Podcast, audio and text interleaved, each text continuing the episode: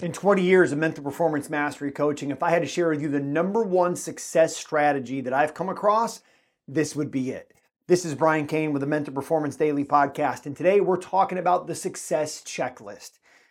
Over a decade ago, I interviewed an author of a book I had just read called What Got You Here Won't Get You There by Marshall Goldsmith.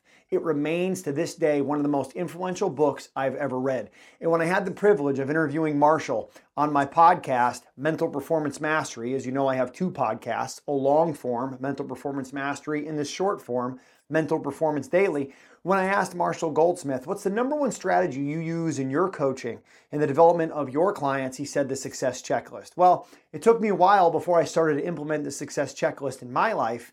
And for a long time, I used an app called Way of Life, and it worked great. I listed off all the behaviors that I wanted to use that were on my MVP process. And I would check the box green if I did it, or check it red if I didn't do it that day and it brought awareness of my behaviors towards my goals. And what you'll find is that awareness is the first step to growth. And when you're aware that you're doing behaviors helping you getting close to your goals, you'll continue those behaviors. And when you become more aware of the behaviors that are keeping you from getting to your goals, you'll bring the awareness to that behavior and you'll cut that out of your life. Well, I no longer use the app Way of Life. I'm currently using an app called Habit Share, and it works very similar. But the reason why I use Habit Share is that I can share with my clients, the people that I coach, my habits. They can share theirs with me so that I can see them. And every time we get on a coaching call, one of the first things that I will do as their coach is inspect what I expect and take a look to see if they're making progress on their energy, love, and work goals for 2023. So I want you to download the app, Habit Share. It's free. Now, you can also do a paper and pencil success checklist. You could also use my friend Brian Johnson's app, Heroic. Again, the reason why I'm using Habit Share right now is that I can see what my clients are doing in real time, and that's very valuable to me as a coach.